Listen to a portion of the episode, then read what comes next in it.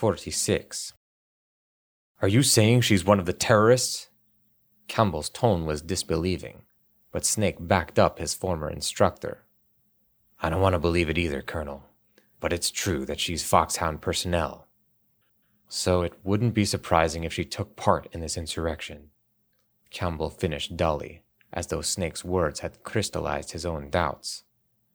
Or she could be working for another organization, Miller suggested. Another? No, that's not possible. As Campbell trailed off, Miller spoke up, his tone ruthless. Take her into custody, Colonel. What? It's clear that Naomi Hunter is working against us. Interrogate her and find out what her objective is. If she really is their spy, we're in serious trouble, Campbell murmured.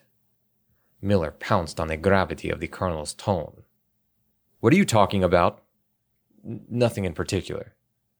Campbell tried to recover himself. Campbell, did you give her access to some other line of classified information? Campbell remained silent, but Miller pressed on. Does it have anything to do with the way the DARPA chief or the ArmsTech president died? Look, I don't know what you're talking about,